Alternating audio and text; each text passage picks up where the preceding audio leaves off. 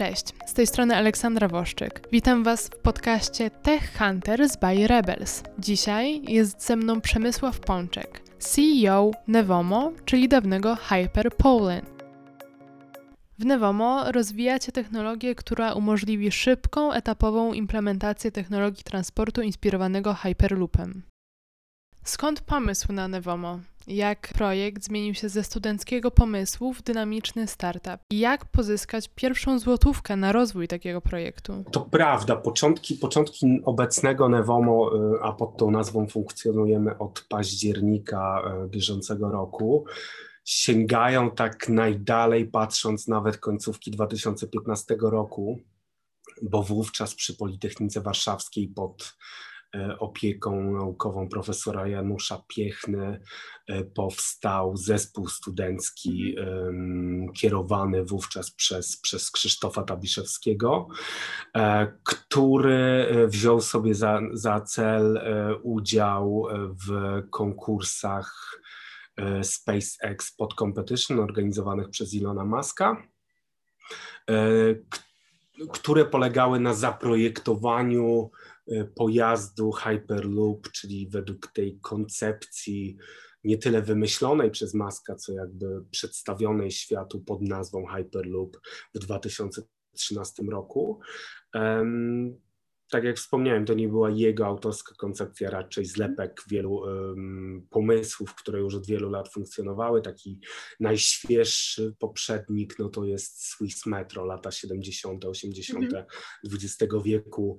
Um, wtedy pracowano właśnie nad taką podziemną koleją próżniową w Szwajcarii, która miała połączyć główne, główne miasta, ale to się nie udało.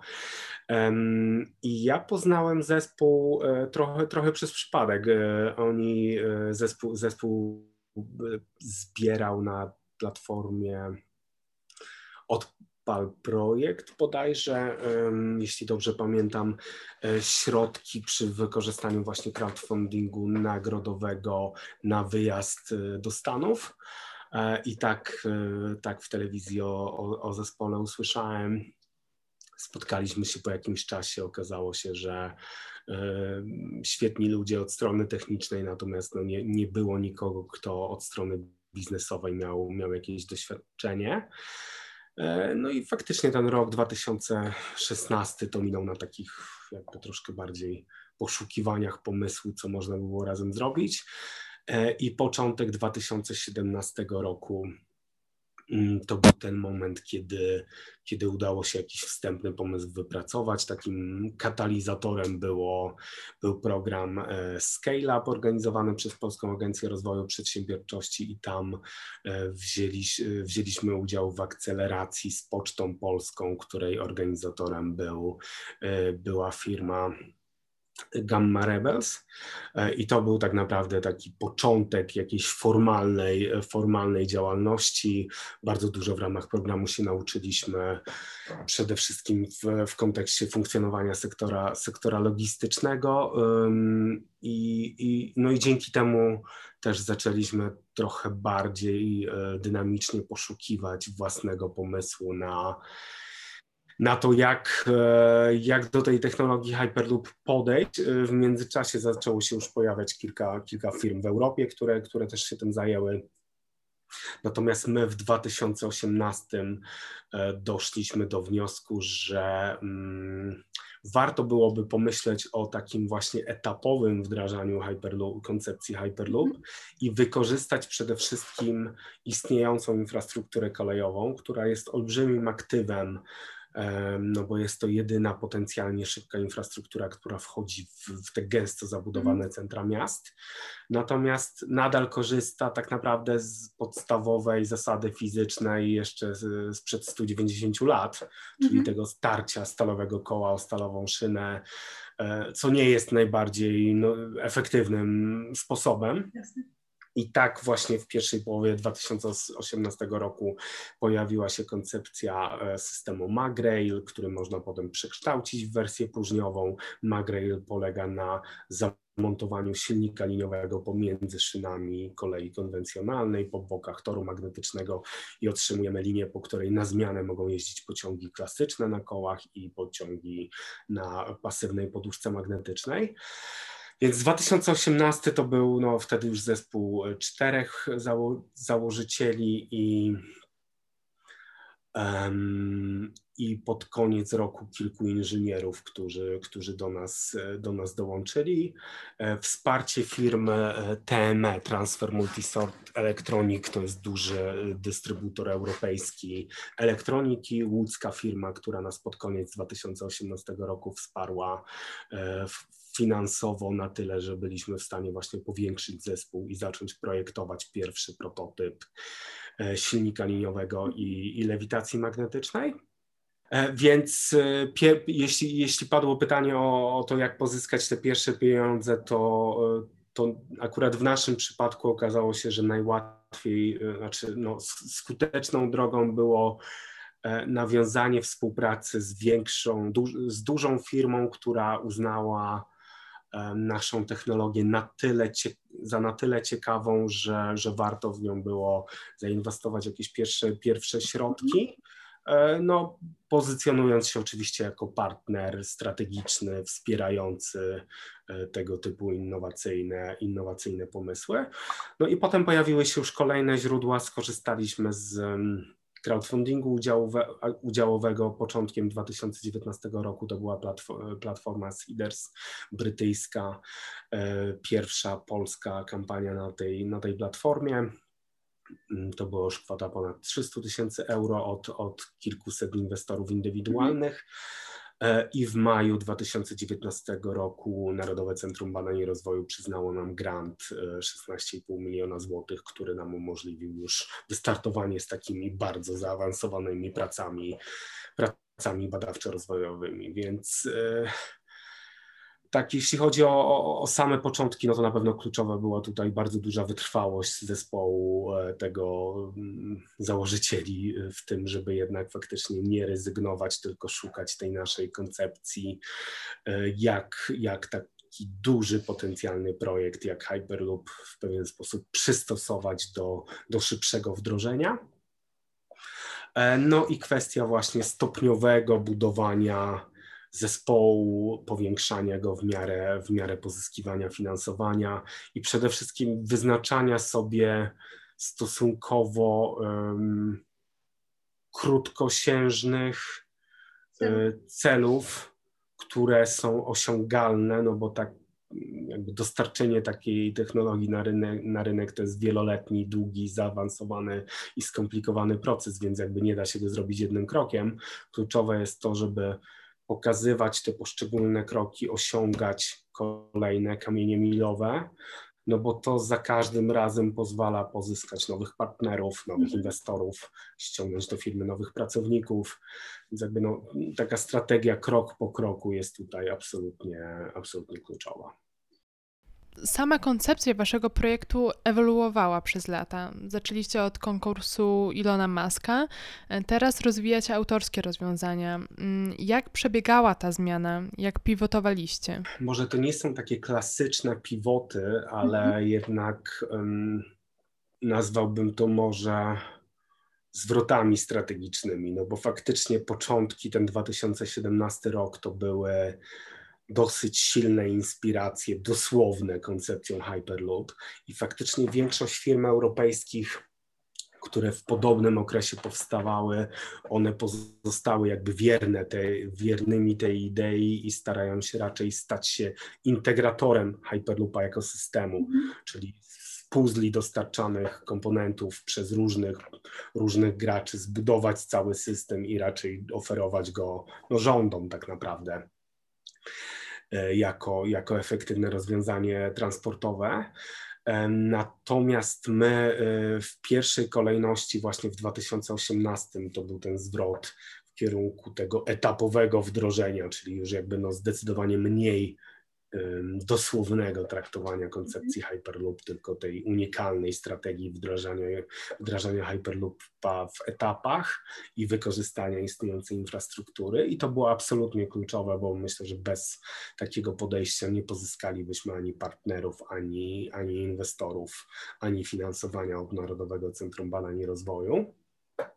E, I drugi zwrot już na mniejszą skalę, który miał miejsce w, w bieżącym roku, w, w początkach, to było już takie bardzo mocne skupienie się na kluczowych elementach systemu Hyperloop i Magrail, czyli na napędzie, na e, zawieszeniu, czyli lewitacji i systemach sterowania. To jakby od początku towarzyszyło naszej działalności, no bo pierwszy projekt badawczo-rozwojowy, czy nawet zanim on się pojawił, pierwszy mniejszy prototyp, to był tak naprawdę silnik i, i lewitacja i uproszczony system sterowania, więc to od początku wybrzmiewało, natomiast w tym roku już podjęliśmy taką bardzo konkretną decyzję, że chcemy rozwijać te kluczowe elementy, E, i otaczać się gronem partnerów, którzy będą dostarczać pozostałe elementy, czyli no jakby nadwozie pojazdu, firma budowlana zajmująca się kwestiami,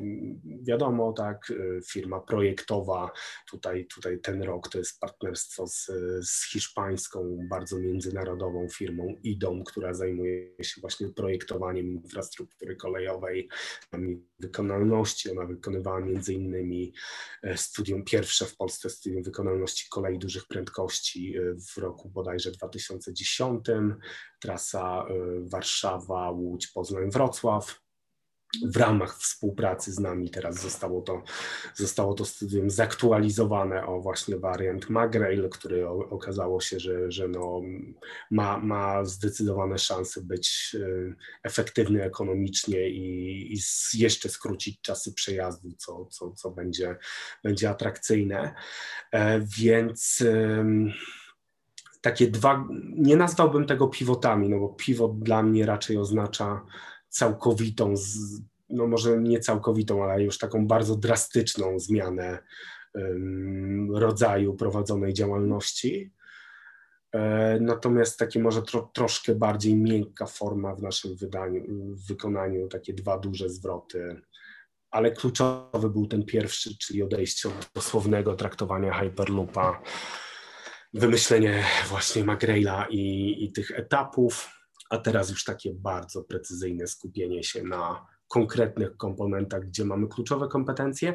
I akurat patrząc przez pryzmat branży Hyperloop, która się dynamicznie w ostatnich latach rozwija, a ten rok był znowu przełomowy kilka tygodni temu pierwsze testy pasażerskie w Stanach, e, początek roku powołanie przez Komisję Europejską e, ze komitetu standaryzującego e, tą, tą technologię, w, w którym to powołaniu też oczywiście braliśmy udział razem z naszymi europejskimi partnerami.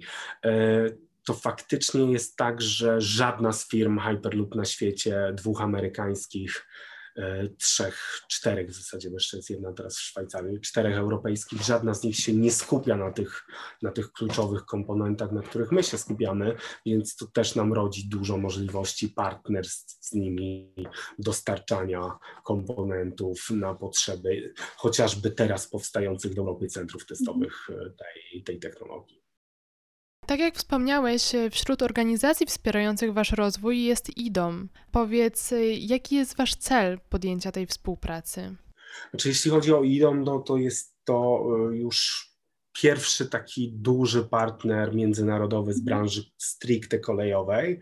Oczywiście współpracujemy też z Instytutem Kolejnictwa w Warszawie, czyli z partnerem bardziej naukowo regulacyjnym, no bo oni tak naprawdę w tych dwóch obszarach badawczy, badawczym i, i regulacyjnym, e, głównie certyfikacyjnym, głównie, głównie działają. Instytut Szkolnictwa w mhm. Warszawie i to jest już też bardzo długie partnerstwo, jeśli dobrze pamiętam, z 2018 roku e, albo nawet 17 początek.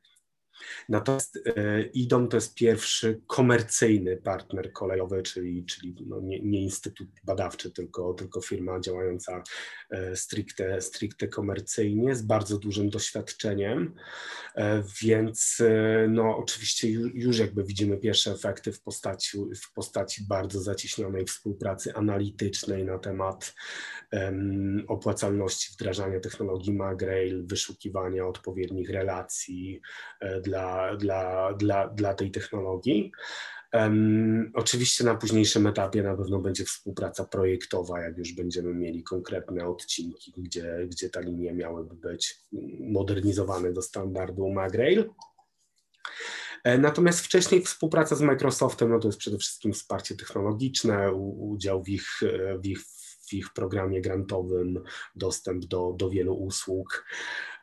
Wsparcie oczywiście też, też wizerunkowe, e, więc, więc to jak najbardziej, jak najbardziej było, było cenne. Mieliśmy akurat przyjemność podczas demonstracji tego pierwszego prototypu e, w październiku 2019 roku gościć szefa Microsoft na Polskę, który, e, który bardzo, bardzo ciepło się też wypowiadał o tym, co, co robimy i o, o, o technologii, którą, którą rozwijamy.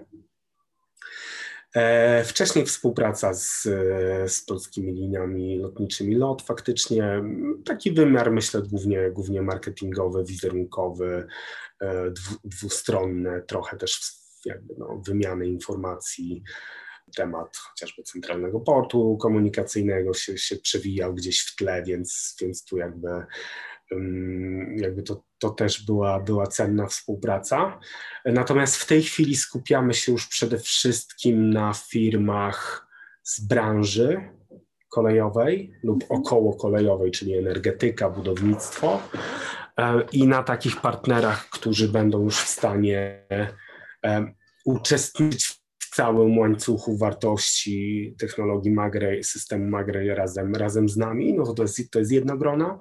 No i drugie grono już bardzo, bardzo intensywnych rozmów to są w segmencie Magrail um, firm, które zarządzają infrastrukturą kolejową w Europie lub, lub są operatorami, a w segmencie Hyperloop no to właśnie firmy, które integrują tą, tą technologię, więc, więc to są już takie główne kierunki strategiczne na najbliższy rok. Część rozmów jest w trakcie, część będzie dopiero w przyszłym roku rozpoczynana, natomiast tu już myślę, że na tym etapie możemy powiedzieć, że no mamy dosyć zaawansowane rozmowy w dwóch krajach europejskich na temat możliwości właśnie już nawet wdrożenia pilotażowego tej naszej technologii, więc, więc myślę, że w przyszłym roku powinny być już pierwsze tego konkretne y, efekty, konkretne ustalenia. Mm, skupiacie się na podboju nie tyle rynku lokalnego, co globalnego. Powiedz, e, z jakim feedbackiem spotykacie się za granicą? Co słyszycie o polskim rynku? Każdy rynek kolejowy jest dosyć specyficzny sam w sobie i, i tutaj no, występują pewne różnice, nawet dosyć istotne pomiędzy otwartością na, na innowacje mm, pomiędzy poszczególnymi krajami.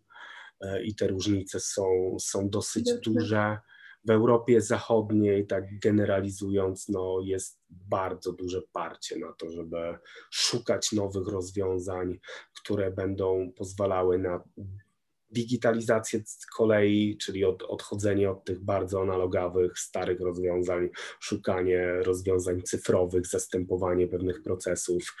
E, przykładowo, no, Deutsche Bahn zatrudnia, jeśli się nie mylę, ponad 300 osób, które się zajmują e, cyfryzacją infrastruktury, więc to są już bardzo duże budżety współpraca zaawansowana ze startupami, programy akceleracyjne, e, wpuszczanie tak naprawdę startupów na infrastrukturę e, i, możliwość, możliwość testowania różnych rzeczy.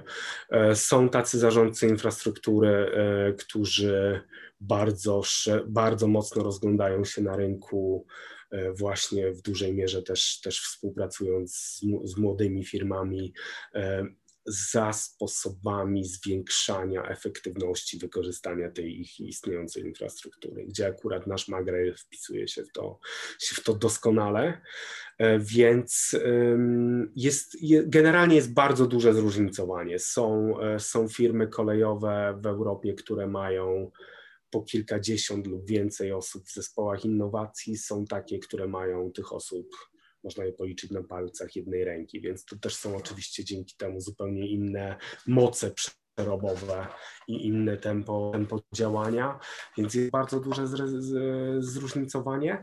Natomiast jeśli chodzi o nasz odbiór i tego, co robimy, no to, to, to jest on bardzo pozytywny no myślę, że, że, że można już powiedzieć, że jakby ta weryfikacja wstępna rynkowa jest na tyle, na tyle pozytywna, że, że warto, warto dalej angażować się, się w tę pracę i, i tak jak powiedziałem, no w przyszłym roku już się spodziewamy konkretnych ustaleń co do tego, e, gdzie takie pilotażowe wdrożenie systemu Magrel mogłoby się, się mhm. odbyć. Natomiast no, w branży Hyperloop już mamy też, e, też współpracę jedną potwierdzoną z, z jednym z czołowych europejskich graczy, no, a w przyszłym roku spodziewamy się kolejnych, kolejnych postępów w tym zakresie. Samą fazę komercyjną, czyli właśnie to pilotażowe wdrożenie, o którym wspomniałeś, planujecie na 2023 rok, e, z informacji, jakie udało mi się Tak, mniej więcej tak. To znaczy w, w nadchodzącym roku y, mamy mieć już w Polsce y, dzięki właśnie wsparciu Narodowego Centrum Badań i Rozwoju pierwszy odcinek takiego pełnoskalowego toru testowego y, systemu Magrail. E, potem prawdopodobnie będziemy go jeszcze musieli troszeczkę w tej lub innej lokalizacji, w tej samej lub innej lokalizacji rozbudować, żeby jeszcze bardziej szczegółowo przetestować pewne rzeczy. No i w ramach, w ramach jednej z rozmów e, z zarządcą infrastruktury zachodnioeuropejskim jesteśmy właśnie na etapie ustalania zasad przeprowadzenia pilotażu E, który mógłby się odbyć prawdopodobnie 22-23 rok i, i wtedy też mogłaby się odbyć certyfikacja, przynajmniej częściowa tego systemu, tak żeby około 2024 roku on mógł być gotowy, gotowy od strony rynkowej. No oczywiście na to trzeba nałożyć proces cały regulacyjny, bo, bo, bo to też jest absolutnie istotny obszar. E, natomiast tutaj e, chociażby dzięki współpracy z, z Instytutem Kolejnictwa, dzięki udziałowi właśnie w, w, pracach, które są prowadzone przez DG Move, czyli tą część Komisji Europejskiej, która odpowiada za, za transport.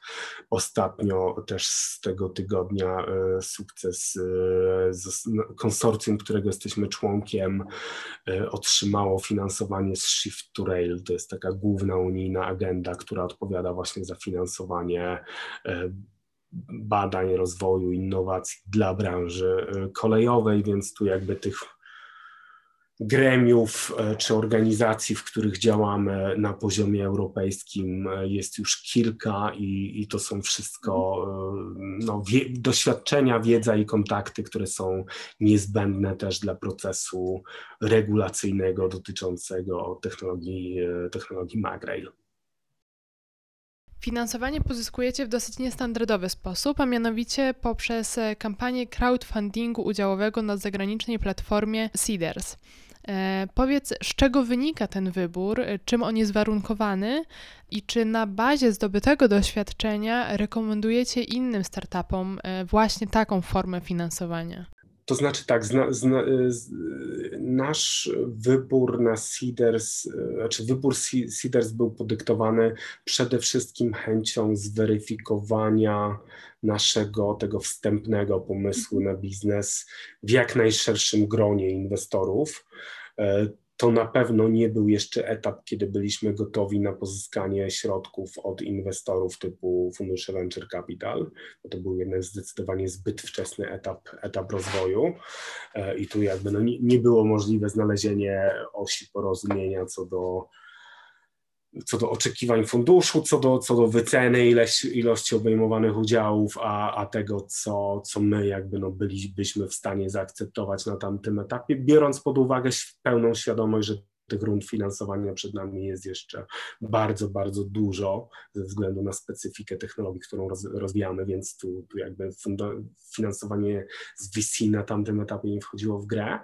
E, I equity crowdfunding faktycznie um, okazał się takim skutecznym sposobem, no bo jednak to jest rozproszone grono inwestorów, którzy nie angażują na tak wczesnym etapie dużego jednostkowego kapitału, tylko ta kwota kilkuset tysięcy euro no, rozkłada się na kilkaset osób, więc jakby jednostkowe zaangażowanie jest zupełnie inne.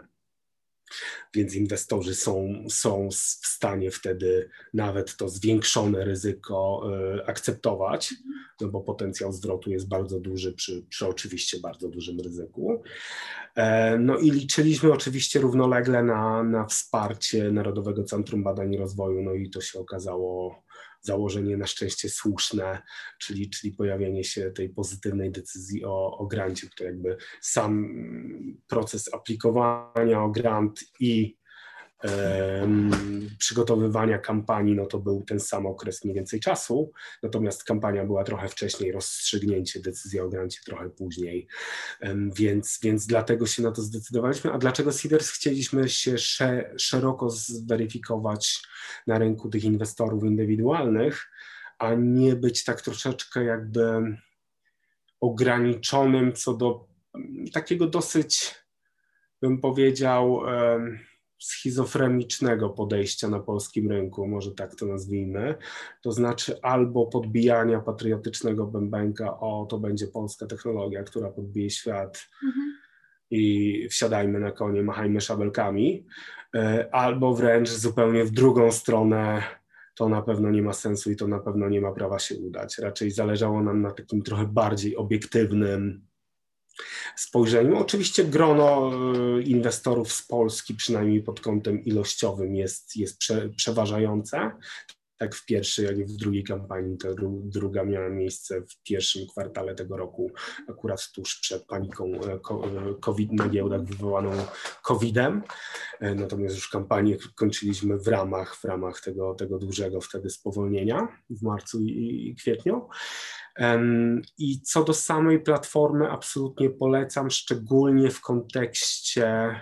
Znaczy, myślę, że ona jest dobra i dla takich biznesów jak nasze, e, to znaczy no, trochę bardziej długoterminowych, jednak grono inwestorów, no, myśmy w pierwszej kampanii mieli chyba 25 krajów, w drugiej ponad 30, jeśli dobrze, dobrze kojarzę.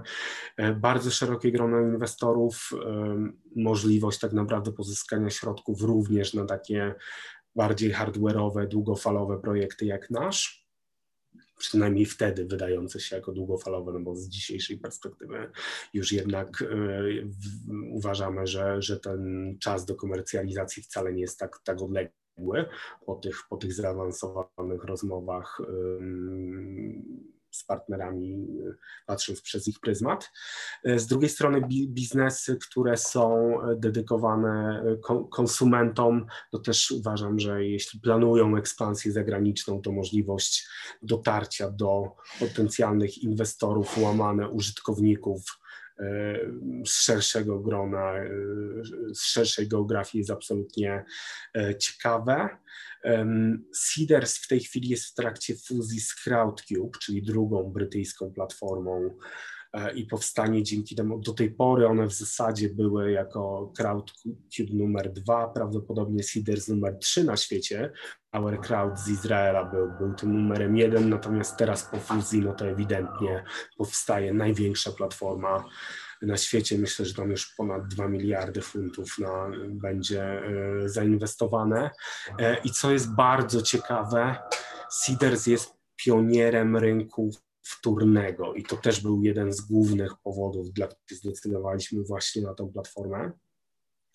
E, to znaczy istnieje tam możliwość obrotu prawami do udziałów czy do akcji danej spółki, jeszcze przed tym klasycznym exitem, czyli przed wykupem okay. przez jakiś większy fundusz, czy, czy w ogóle wyjściem ze spółki jej, jej założycieli. E, I z tego, co, co obserwujemy, jest to bardzo, bardzo ciekawa opcja, którą, którą inwestorzy indywidualni doceniają. Oczywiście nie można tego porównać z giełdą, no bo to nie jest ten poziom płynności, natomiast e, nadal, e, nadal to, to jest bardzo, bardzo ciekawa rzecz.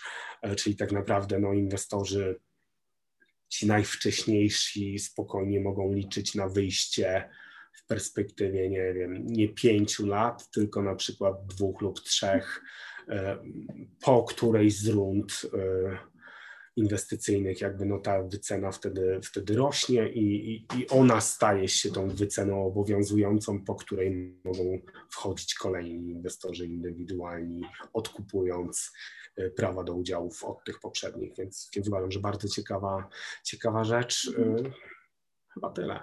Natomiast e, jeśli chodzi o same źródła finansowania, to w tej chwili już skłaniamy się coraz mocniej ku inwestorom inwestującym większe kwoty.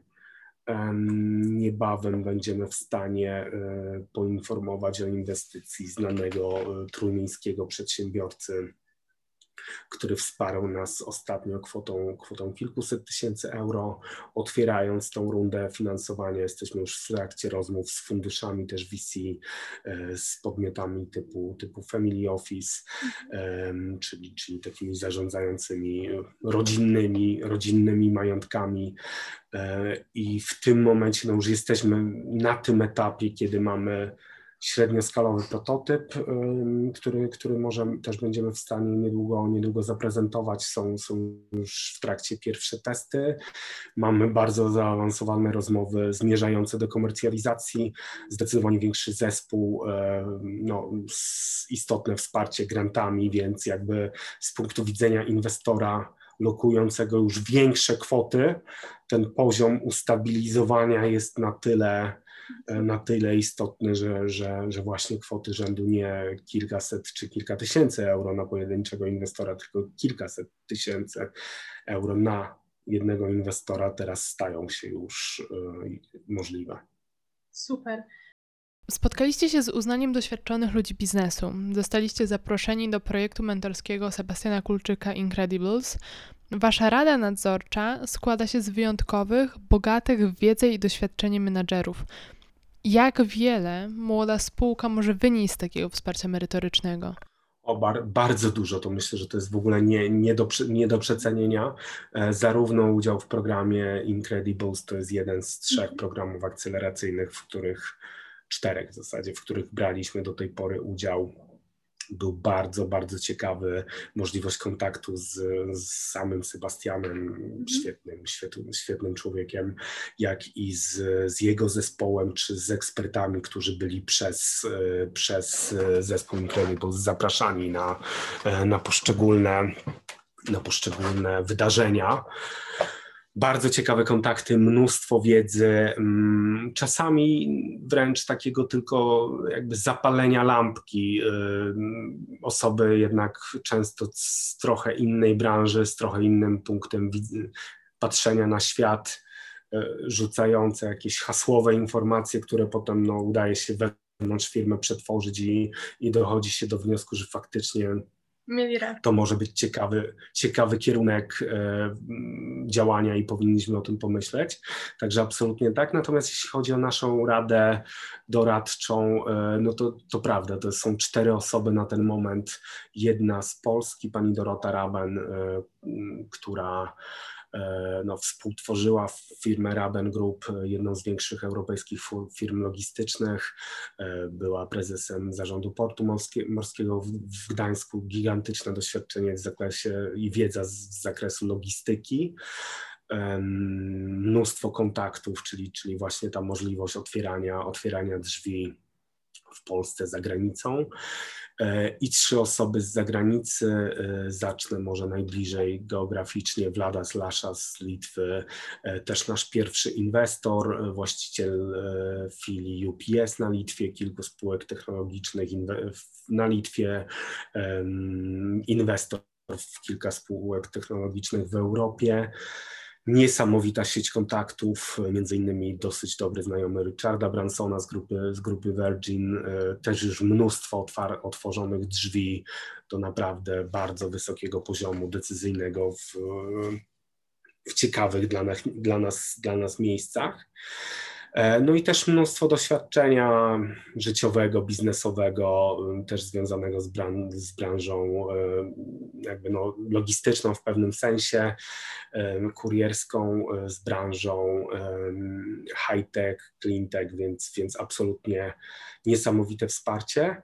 E, dalej najnowszy, e, najnowszy członek Rady, czyli Johannes Braun e, z Berlina, który no ponad, dużo ponad 20 lat działa na rynku kolejowym. Taki najważniejszy jego, jego wyczyn, dokonanie to jest był, on był osobą odpowiedzialną za zbudowanie tej pierwszej komercyjnej linii maglev na świecie w Szanghaju ponad 30 km w 22 miesiące, absolutnie rekordowe, rekordowe tempo.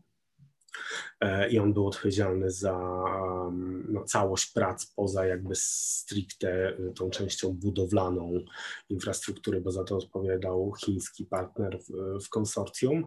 Niesamowite doświadczenie i techniczne, i, i wiedza z zakresu zarządzania projektami, bardzo dużo też ciekawych kontaktów, takich stricte branżowych, dzięki którym no, możemy pewne, pewne e, tematy prowadzić znacznie szybciej i sprawniej niż, niż bez wsparcia Johannesa.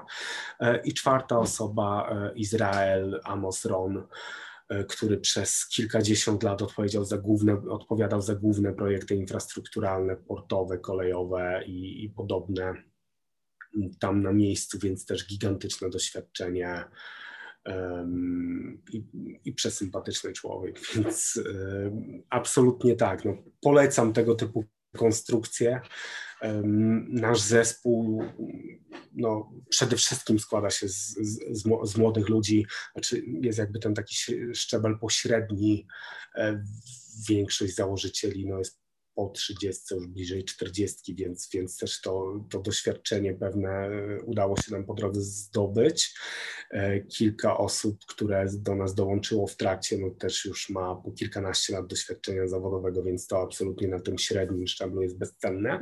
E, natomiast e, no, kluczowy jakby grono zespołu to, to, to są młodzi ludzie, jeszcze przed trzydziestką, e, więc tu szczególnie e, rada e, i doświadczenie osób mających po, kil, po, po, po grube kilkadziesiąt lat doświadczenia zawodowego jest absolutnie bezcenne i bardzo, bardzo nam pomaga.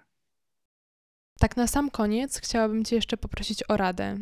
Radę dla osób, które planują otworzyć własny biznes? Znaczy, my, myślę, że przede wszystkim trzeba wybrać dobry moment, tak z punktu widzenia prywatnego, bo ja jakby kończąc studia y, miałem pewne y, pomysły, że może faktycznie wtedy już zaczynać swoim, robić coś, coś na własną rękę, ale mimo wszystko zdecydowałem się na to, żeby pójść do pracy gdzie indziej, popracować no, ponad 10 lat zdobyć trochę doświadczenia i kontaktów. I akurat w moim wypadku to się sprawdziło, co nie znaczy, że, e, że jakby jestem przeciwnikiem za, zakładania firm na studiach, czy, czy prosto po studiach, czy nawet nie zaczynając tych studiów, bo, bo, bo ścieżki bywają bardzo różne. Oczywiście bardzo dużo zależy od branży, no bo jeśli mówimy o takich najbardziej klasycznie rozumianych startupach z branży internetu, szeroko rozumianej internetowej, no to tu jakby nie widzę przeciwwskazań, żeby to zaczynać w każdym, w każdym możliwym momencie. Natomiast na pewno warto się przygotować psychicznie na, na kilka bardzo ciężkich lat intensywnej pracy i, i ciągłej niepewności co do efektów, czy, e, czy one będą i czy będą satysfakcjonujące, więc to jest absolutnie, absolutnie kluczowe. E, unikać tego podejścia, które niestety dosyć mocno na polskim rynku y, pokutuje, to znaczy weźmiemy grant, weźmiemy dotację, może jakiś fundusz coś nam wrzuci i, i, jest świetnie, tylko jednak no, traktować to jako narzędzia do celu, a nie cel, y, cel sam w sobie, y, to na pewno. I kolejna sprawa, od samego początku naprawdę albo otaczać się ekspertami, którzy znają rynek, albo z tym rynkiem bezpośrednio rozmawiać, albo najlepiej jedno i drugie, żeby uniknąć sytuacji, że no pracujemy długo nad produktem, którego potem nikt nie chce, tylko jednak od samego początku ten aspekt to jest bardzo trudne, bo, bo szczególnie jeśli to są techniczni założyciele, to bardzo często oni mają, no, to, ten produkt to jest ich dziecko i, i starają się przekonać wszystkich, że on jest naj, najświetniejszy, tylko naj, najlepszy na świecie. Czasami tak jest, tylko jednak to rynek powinien nam powiedzieć, czy on, czy on faktycznie jest świetny, a jeśli nie jest idealny, to rynek nam powie, co klient, potencjalny klient, użytkownik nam powie, co w nim należy poprawić, żeby, żeby, żeby go chciał kupić i tyle. Bardzo dziękuję za rozmowę i za cenne uwagi. Trzymam bardzo mocno za Was kciuki. Powodzenia. Wszystkiego dobrego. Cześć.